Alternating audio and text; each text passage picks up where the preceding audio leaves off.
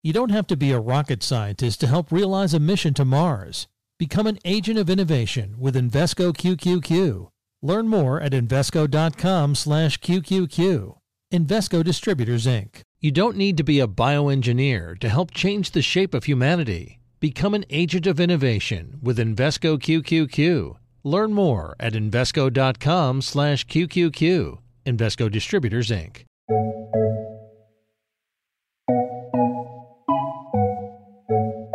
Welcome to Trillions. I'm Joel Weber. And I'm Eric Balchunas. Eric, one of the themes of this year, I think, has been the rise of the SPAC. And that is a thing that, like, I, I have to tell you, like, maybe they existed before this year, but it just became this it, this thing that I see in headlines constantly now. SPAC, SPAC, SPAC. Where did it come from? What, what's what, why why now? What's this all about? Uh, well, that's definitely why we have uh, the two guests we have on. I, I would I would say I'm uh, very mild in my SPAC knowledge. I the phrase I keep hear, thinking in my head is SPAC attack. I feel like I'm being attacked by SPACs and SPAC news. Um, our associate Morgan Barna did did a little research into the underlying market. It looks like there's over one hundred of them, double from last year. And the market cap or the value is also double. So it's almost like they were in existence before, but they've really blown up this year. And so if it seems like you're being attacked by SPACs, it's because you are. And uh, of course, if there's a new area, you know there's going to be an E T F tracking it. So that's also part of the reason we're covering it, because now there's an E T F that tracks SPACs in the U S. And and SPAC, you know, if you're if you're new to that term, there's a blank check company sort of a thing with that. What, what's that about, Eric? Yeah, so for best of my knowledge, we'll get our guest to see, correct me if I'm wrong, but it's special purpose acquisition company. And to me, it seems like just a another way to bring a company public that could be easier, cheaper than the traditional I P O path. And as somebody who's seen necessity being the mother of invention, I, I this happens a lot. You know, this is just the way capitalism works. So I think SPACs are just a way for, for people to bring companies public in a new way. Um, and that's really it. And, and, you know, and that's why our guests are here to help us navigate these waters. Uh, we've got Julian Klymochko, who's the C E O of Accelerate Financial Technologies. And then Joseph Schuster, who's the founder of I P O X Schuster. Eric, why these two guys? Right. Well, Julian, to me, has been uh, really on the SPAC thing early. I mean, he has an E T F in Canada called the Arbitrage E T F. And he has a ton of SPACs in there. So we wrote a note about two months ago, basically saying that you probably can't do an E T F for SPACs. The closest you can get is Julian's, which includes some SPACs, because these are very small companies. Their market cap is like two hundred fifty million to five hundred million. There's a couple big ones, but that's like right on the borderline of microcap. So when E T F needs more liquidity. So I was talking to him when I was doing some research on this, and he's very knowledgeable. He has a SPAC monitor, uh, but our call for how you couldn't have a SPAC E T F was obviously over, overwhelmed because like two weeks later, they filed for one. I think, you know, being first to market in E T F world is very important.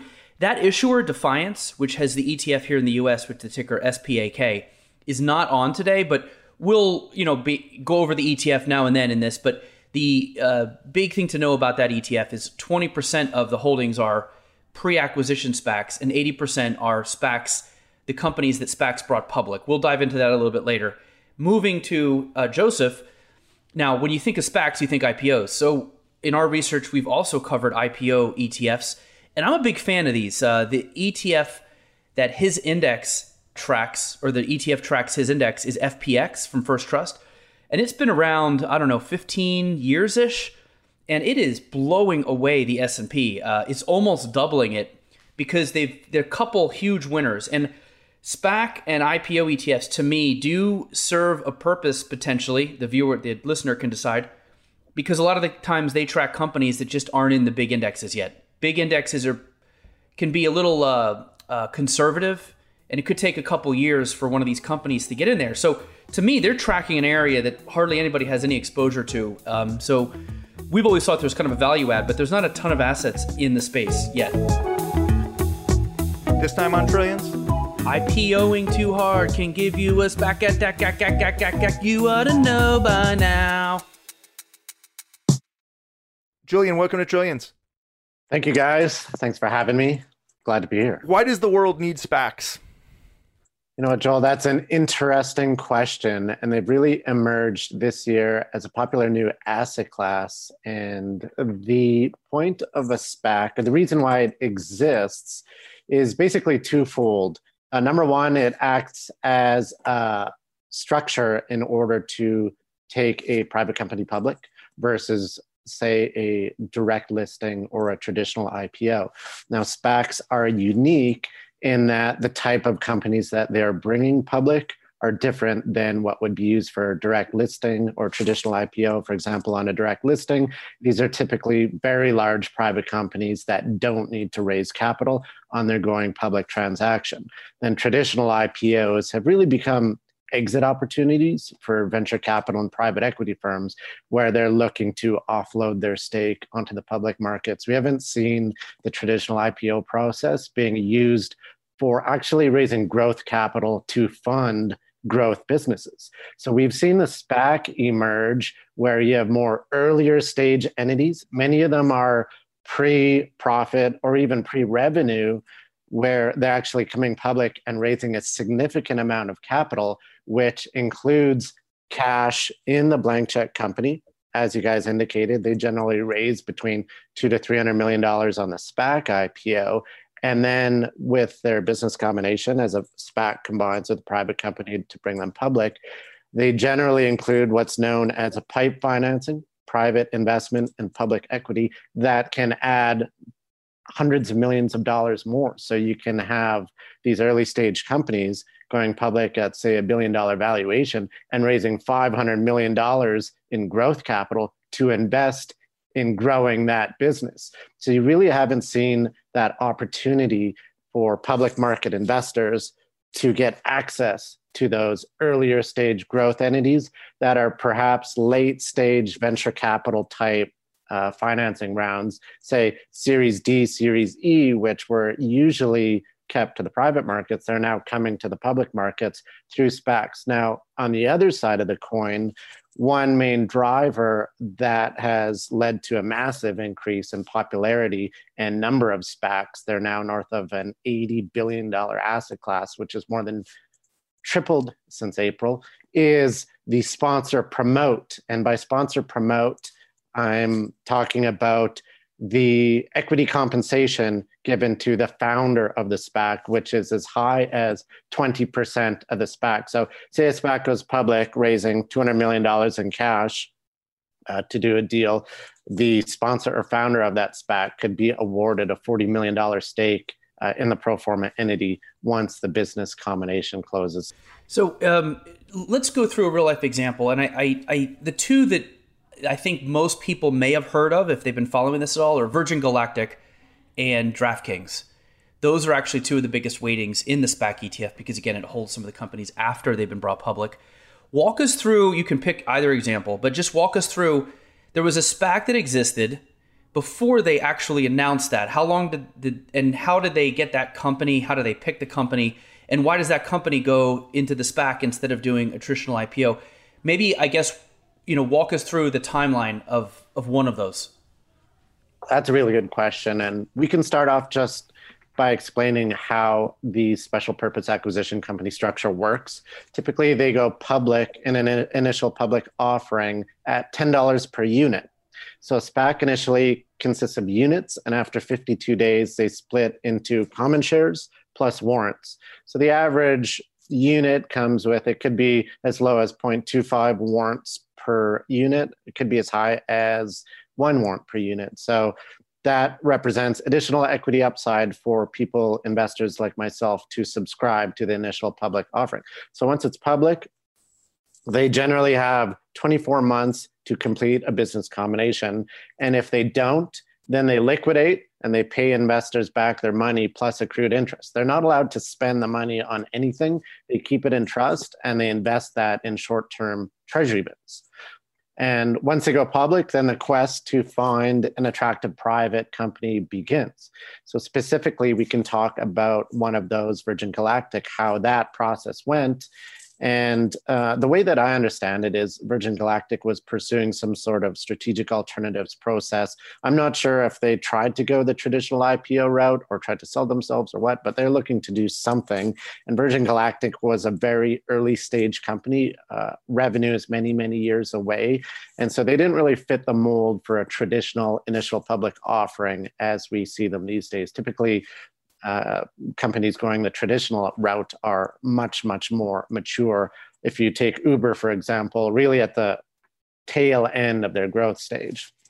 And so the SPAC in Virgin Galactic's case was Social Capital Hedosophia one. There's now actually six of them, and three of them, three new ones went public last week, raising a stunning two point one billion dollars in capital. But Social Capital Hedosophia is run by uh, Chamath Pal- Palihapitiya, which is, you know, well-known V C out in Silicon Valley.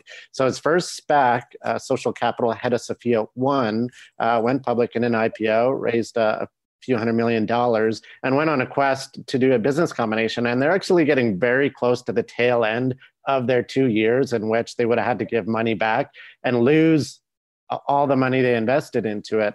But, you know, luckily this Virgin Galactic deal came along, and that one was really a turning point, because prior to that, the SPAC market was small, didn't get a lot of attention, and the deals were kind of ho-hum. When Virgin Galactic came out, it was the first one that was this V C type investment opportunity where it was still very early stage. You have revenue way, way out there. And I mean, the business model is, you know, space flight, which is super futuristic, right? So it had this story to it. It was, you know, Virgin Galactic, it is a story stock because you really need to believe it. You can't be looking at the financial statements, any sort of fundamentals to be an investor in that story. So when it came out, and the stock just went crazy, I think that was one of the key main drivers in spurring this kind of growth of this new asset class, number one. And then, you know, number two, it just shows if you're successful in one SPAC, then you just keep uh, bringing these out. And now Social Capital and Chamath is up to six, raising well above three. three billion dollars. So that was certainly uh, a really interesting deal. It's still trading very well, well above the ten dollar price of its I P O. And that's really how you judge a SPAC success, at least in the short term, is how high above ten dollars is it trading? So Julian, what kind of um, exposure have you had to SPACs, and how does your E T F come into play there? We approach it on a different investment strategy than others. We look at what we call SPAC arbitrage. So the way that we approach SPACs is invest before they announce a deal. And we're looking to buy at or below their net asset value, meaning the cash that they have uh, in the bank. Because the key aspect to a SPAC arbitrage strategy is you're looking for a guaranteed return. And the way that you get that is that pre-deal SPACs offer a unique exposure for one main reason, and that is they keep cash on hand, so you know it's not going anywhere and they can't spend it. So you have this guaranteed return of basically treasury bills, because they invested in short-term treasuries, not earning a lot these days, maybe ten, fifteen basis points. However, either they don't find a deal and liquidate and you get the yield of T-bills, or they do announce a deal and there's this one key aspect, which is they allow you to redeem your shares for cash plus accrued interest, getting that T-bill-like payoff. So that's sort of the worst case scenario. We're looking to buy a SPAC at or below its net asset value. And here's where um, the upside comes in. We previously discussed the sort of downside scenario where you just earn basically T-bills and that discount if you buy it at a discount to net asset value. However, in the upside scenario, if they announce a, a great deal that the market really likes, say, such as a Virgin Galactic, uh, such as a Nikola, Hylion, Lordstown, things of that nature, where the SPAC just kind of surges in price, can go uh, double or triple above the ten dollar range, that's where an arbitrager really can make uh, significant returns at a very little downside risk. So we're looking to invest in pre-deal SPACs at or below their ten dollar plus accrued interest net asset value, and exit prior to the deal closing. Either we uh, earn a T-bill return and sort of exit either through redemption or liquidation. Uh, but in the upside scenario, what we're really in it for is this surge in the share price in what I termed the SPAC pop. If you look at any of them announcing a deal, especially in these hot spaces such as electric vehicles, uh, biotechnology, things of that nature, if they can do that, then we seek to exit prior to the deal completing and us passing that redemption date. So you're, you've effectively found the rare win-win in finance. Exactly. Yeah, I call it uh, heads we win, tails we win big. And and you mentioned the pop there. Can you give us a sense of like what you know what kind of range of a pop uh, are are you able to to lock in here? Yeah, and what percentage of them pop? If there's a hundred right now, how many will pop?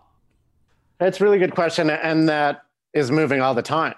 Like with all the attention coming to the space, it didn't used to be as attractive as it is right now. So I'm not sure how long this opportunity will last. But if we look at stocks like Nikola, which went north of fifty dollars per share, there's another one called Hylion. That one was incredibly lucrative.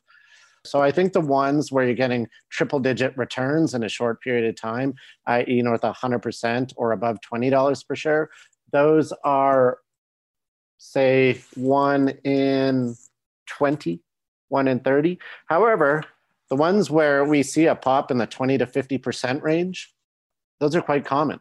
Uh, we probably see those at least fifty percent of the time, at least in the current environment. You don't have to be a rocket scientist to help realize a mission to Mars. Become an agent of innovation with Invesco Q Q Q. Learn more at Invesco dot com slash Q Q Q. Invesco Distributors, Incorporated. The way you uh, are talking kind of does remind me of the I P O E T F. So I want to bring Joseph in here. We When we study the I P O E T F, which the, let me go over the tickers real quick. Julian's ticker is A R B C N. He's up in Canada. The SPAC E T F here in the U S is SPAK, which holds twenty percent of these pre-acquisition SPACs that you hope pop and eighty percent of companies already in the market, such as DraftKings. And when we look at the I P O E T F and we look at these companies that go the traditional route, all you need is like a couple superstars from like to just rocket ship stocks to make up for plenty of dogs. And we found that F P X was really, the performance was powered off of a couple Facebook type companies, but there were a bunch of duds, but you don't, it, it gets offset. So Joseph, I guess I want to talk about the eighty percent after they come out, which SPAC owns, and then you own DraftKings. You own one, I guess, of these. Talk about these companies after they're out and how they work into the traditional I P O index. So um, what we are basically doing, we start um, once the I P O is done, so we don't buy at the I P O price and then get the pop because that's really not accessible. So what we do is we start with one large underlying uni- universe, which we call the I P O X U S Composite. And in this uh, underlying universe, we buy companies on day six and they exit automatically four years thereafter.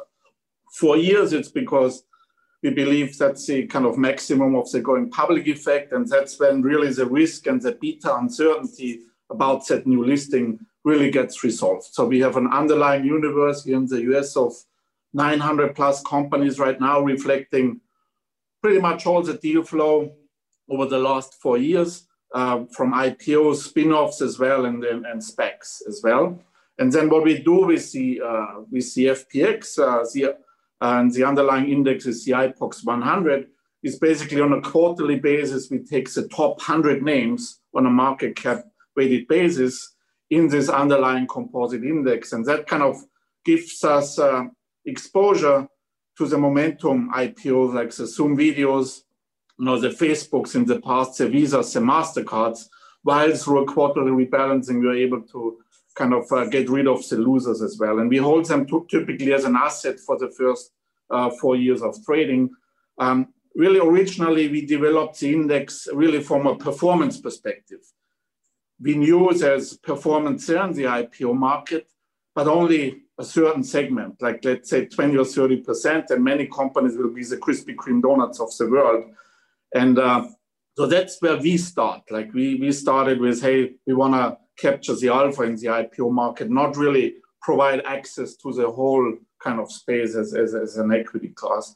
Um, has worked pretty well, uh, four hundred bips outperformance annually versus the S and P. Obviously, the question is what is uh, what is uh, correct benchmark? Um, obviously, how do SPACs uh, fall in here is if a certain company is large enough, let's say one and a half, two billion, it gets on our radar in the I POX one hundred, uh, then it becomes large enough, and then we basically by default have to buy it um, because we know uh, the good performance is driven by the larger I P Os, uh, which can get large by de which are large by default or by momentum, like Tesla or so, and um, and uh, really the underperformance story of the I P O market is driven by small micro cap, small I P Os. At least historically. Yeah, I think the I P O, F P X in particular, and there's another one called I P O, they're both having uh, good years. And F P X, it's really interesting to me that this thing doesn't have, more, it has a billion, so that's not chump change. But, you know, given the performance and the fact that you have only four percent of the portfolio of F P X is overlap with the S and P five hundred. So it's very unique exposure. It's almost like you're capturing the toddlers before they get to be teenagers and enter the big benchmarks. Why do you think more people don't, um, is it the P R? Because when an I P O doesn't go well, it doesn't get really dragged through the press. Do you think the P R is a problem here to, that people have bad uh, feelings or that, oh, uh, all these Wall Street banks are going to make all this money and, and mm-hmm. screw me over? Yeah. Is that really the, the big challenge here? Because the performance, you'd think there'd be more assets. Yeah, I think obviously assets are now like one point six billion and total around more than two billion in I POX E T Fs uh, as well as of last Friday. I think initially it took a long time to get, get it off the ground. Um, obviously, I think one drawback is uh, for, for, for us is we start in the aftermarket, right? We don't really care whether we buy Google at the I P O price and flip it. Like at, you know, sixty, flip it at ninety, we care of buying it at one hundred twenty and then keep it for a long period of time and sell it maybe at four hundred dollars, which initially really took a lot of marketing appeal away um, kind of from, from the concept. Um, the other obviously challenge is, uh, you know, what is our benchmark? Where does Morningstar put it?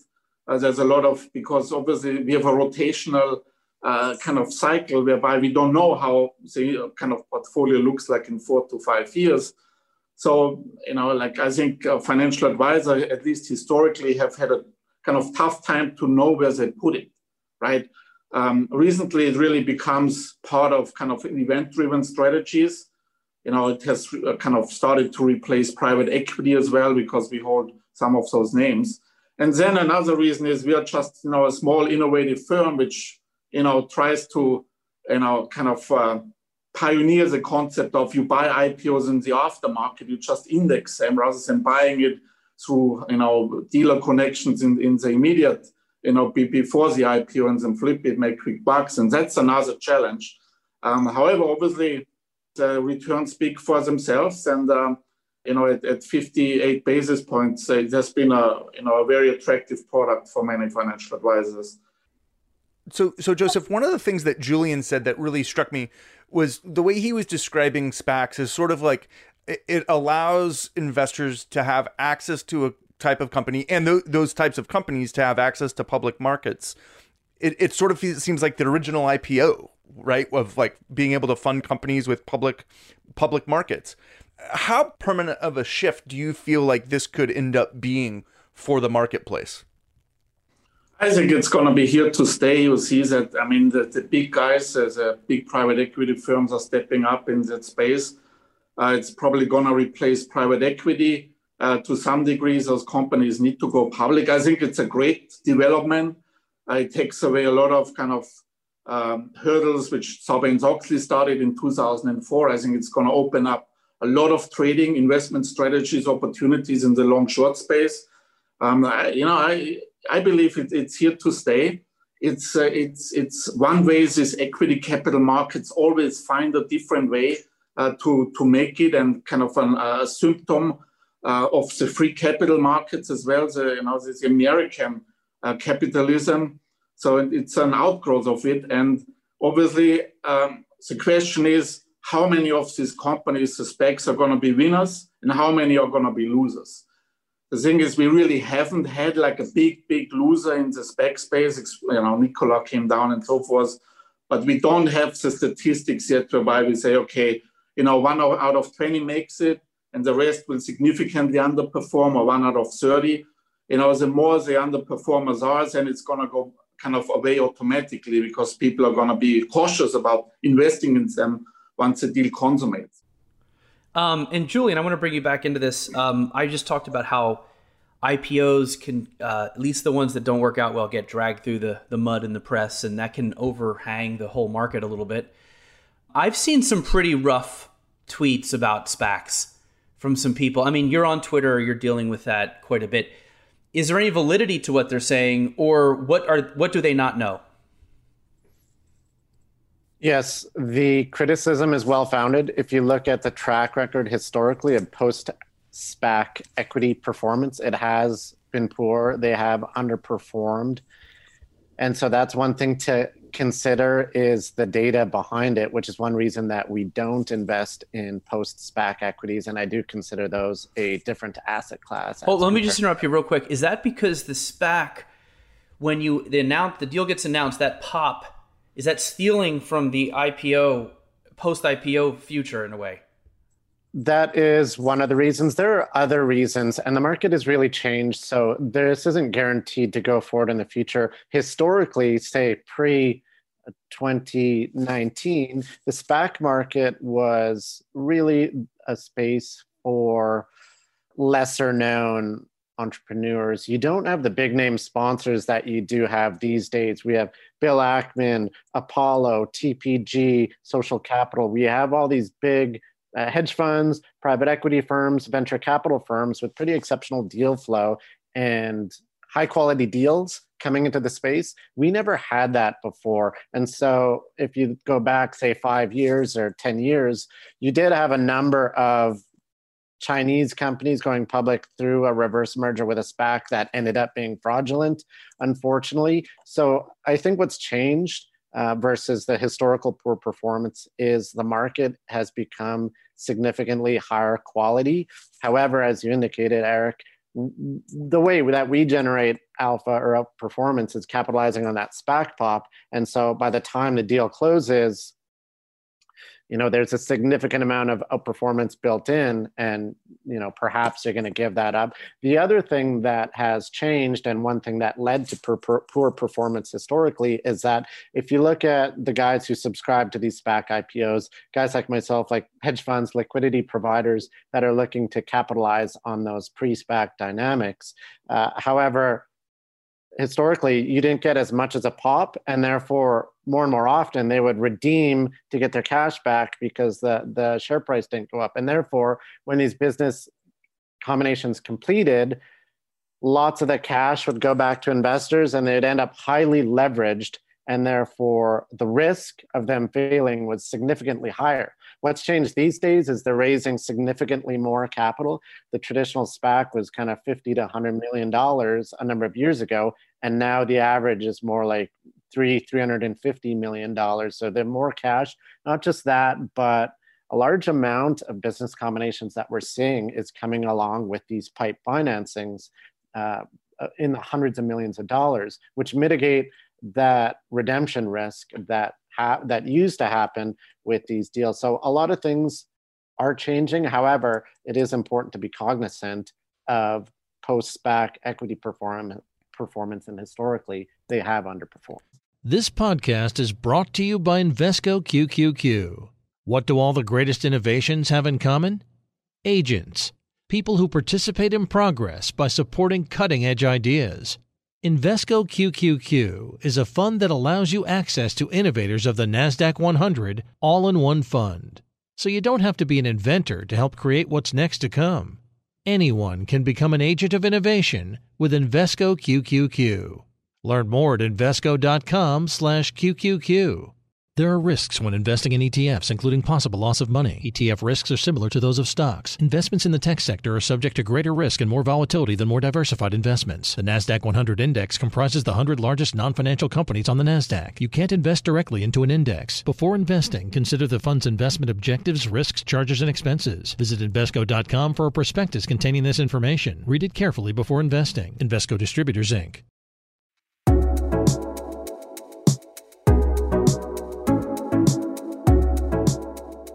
Um, I want to uh, ask both of you this question, which is, you know, we just went over some of the, the, the background on the industry. These things are now in E T Fs, which I would argue probably is the way to play them, because you go out and try, unless you are in the market and can pick this stuff and have knowledge of everything going on, an E T F will minimize your risk. That said, would you recommend to like your Uncle Bob or somebody that they buy a either your R B T F, which has these SPACs in it, or Joseph F P X? Like, is this really something a retail investor should should have? I know you're biased, but give me your your take on what you would say.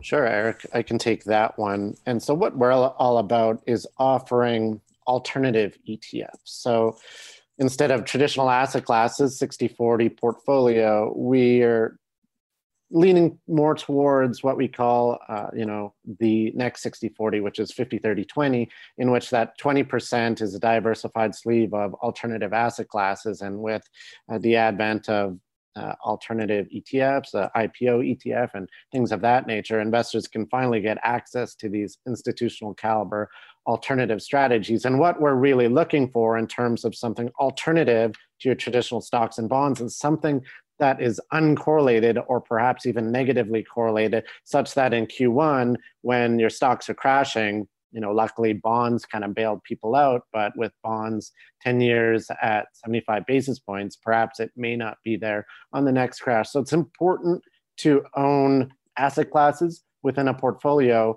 that are uncorrelated and perhaps could zig while your other asset classes zag. So we ran a study, we run a SPAC index looking at daily performance. And in the first five months of twenty twenty, where things went absolutely crazy, as you know, with the coronavirus pandemic, our SPAC index was actually negatively correlated with both equities and bonds. And uh, we all know the great performance of treasuries kind of in the first five months of the year. However, the SPAC index that we run outperformed treasuries on an absolute basis with lower risk and lower volatility. I think they declined maybe five, six percent at their peak to trough decline. Meanwhile, treasuries declined more like eight percent. And Joseph, let's let's turn to you. Say, you know, your niece comes to you and uh, she's in her thirties. Should she buy the I P O E T F? Uh, is that something that should fit into somebody's portfolio? Yeah, I think absolutely. I think it makes sense to invest strategically as an asset allocation plan into these companies which have a lot of beta uncertainty, new listings, I P Os, spin-offs, SPACs are probably one part of it. Uh, you know, we have outperformed, you know, from F P X's perspective uh, by almost four hundred bips annually over the last thirteen years. Since the fund launched, has given you double the performance almost what the S and P has given you. So it makes makes sense to invest in that space, but always maybe ten percent of your, your money you put into the equity market overall. Um, however, it's, it's obviously important to know, you know, how much um, the individual weights are. I don't believe taking more than ten percent of, of an individual holding into your portfolio. Um, you should not do that. You should be diversified. And you should have the ability to rebalance. The rebalancing probably should be on a quarterly or semi-annual basis. So you're able to get rid of uh, uh, losers and uh, and just let the winners uh, run. So absolutely, should part of your asset, should be part of your asset allocation um, um, in, in into that space. Yeah, Julian, I forgot to ask you something um, earlier, which is, how do you get exposure to this stuff? Do you have to write blank checks to someone? In terms of investing in SPACs, well, we do it in a number of ways. We do subscribe to I P Os, which as an E T F, I, I think we're the only one that actually does that. So you need good deal flow and connections at the different uh, investment banks, brokerage firms. So that's one way. We also buy in the secondary market, whether they're the, the units that is the shares and the warrants, or even the shares once they split off from the units. So there's a number of ways um, in order to invest in that. Sometimes we just look at the discount and it's a, just a straight cash arbitrage. Uh, sometimes we're buying these ones uh, at N A V on a unit basis, and we think the sponsor could uh, announce a good deal and, and us get that pop. So it definitely requires a significant amount of monitoring and trading, and uh, additionally deal flow on the I P O side. We mentioned that you are Canadian uh, listed. Are there any advantages to being in Canada for this? I think there is. I don't know the U S regulatory regime super well, but what's interesting in the Canadian regime, it was actually changed dramatically just last year that allowed us to launch hedge fund strategies within prospectus issued products, such as an E T F. And by hedge fund strategies, I'm talking about leverage, derivatives, and short selling. So our Accelerate Arbitrage Fund is actually a leveraged fund, and not the traditional, you know, double levered kind of daily rebalance type thing. It's leveraged like a traditional long short hedge fund where you have your longs and your shorts. So, you know, you do have gross exposure above one hundred percent.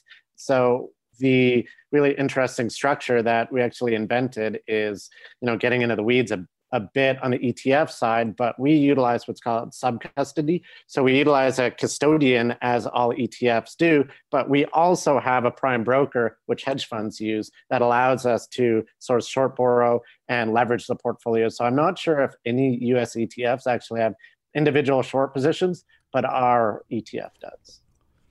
And Joseph, um, you know, we've got this, I think there's going to be a SPAC E T F attack. Um, SPAK is taken in flows every day. It's only twenty million, but pretty good for uh, a smaller issuer.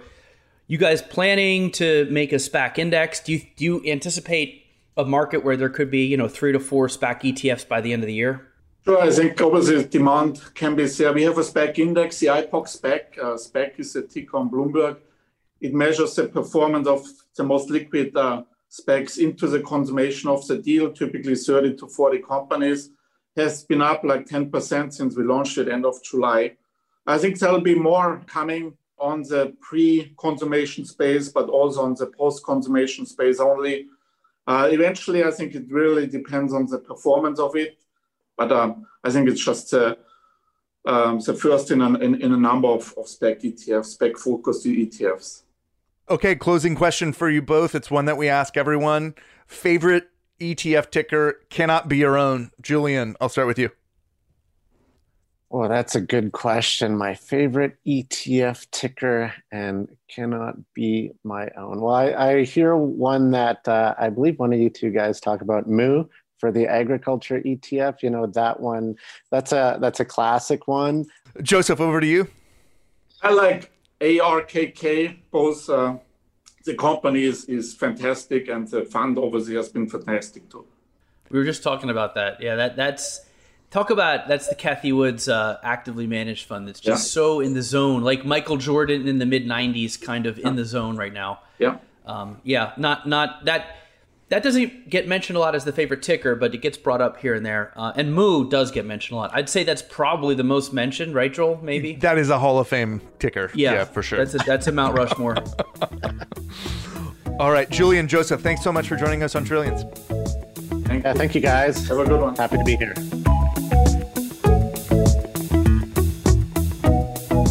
Thanks for listening to Trillions.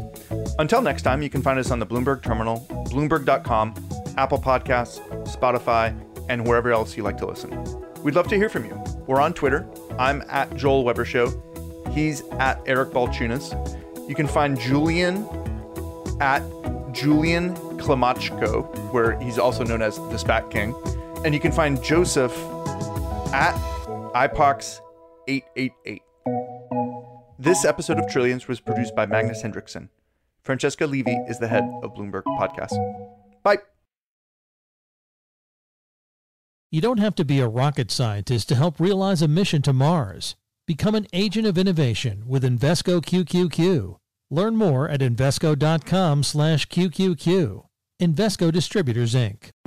Collaborate for a greener future at the Bloomberg Green Festival, a groundbreaking celebration of the thinkers, doers, and innovators leading the way. From design and culture to technology, science, and entertainment. Hear from inspirational speakers and immerse yourself in climate solutions, July tenth through thirteenth in Seattle. Title sponsor, Amazon. Official airline, Alaska Airlines. Get twenty percent off using promo code radio twenty at bloomberg live dot com slash green festival.